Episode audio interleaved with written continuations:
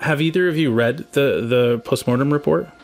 Uh, I've certainly read it a, a number of months ago, um, not in the recent past. Would you say, Dr. Huyer, that it is up to date? I can't speak to up to date, but uh, but again, specifics of the case I would be not delving into for all of the reasons that we've. In part six of our podcast, I sat down with Ontario's chief coroner, Dr. Dirk Huyer, and chief forensic pathologist, Dr. Michael Pollanen. I'd been investigating the Soleiman Faqiri case for almost two years.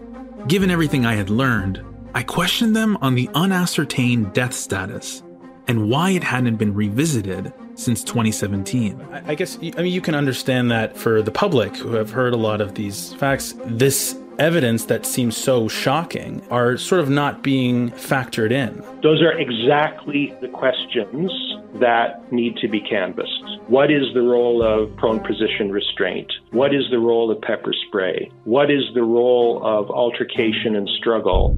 A few weeks after this interview, Dr. Pollanen announced that he would be personally reviewing the case in the form of an updated post mortem report.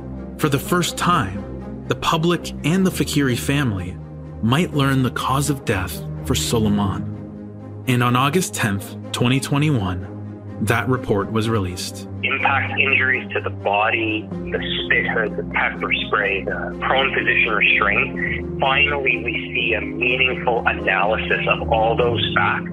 It's about time that coroner's office did the right thing, and it's about time that any government institution in Ontario did the right thing. My family was not asking the government a favor or the police a favor. All we're asking is to do your job. Join me as we examine the new official cause of death, hear testimony from people who heard the podcasts and decided to speak publicly for the first time, and ask the question Will anyone be held accountable? I don't judge the guards in the heat of the moment, and if it my investigation led me to that the correctional officers needed to be charged, then that's where we would have ended up.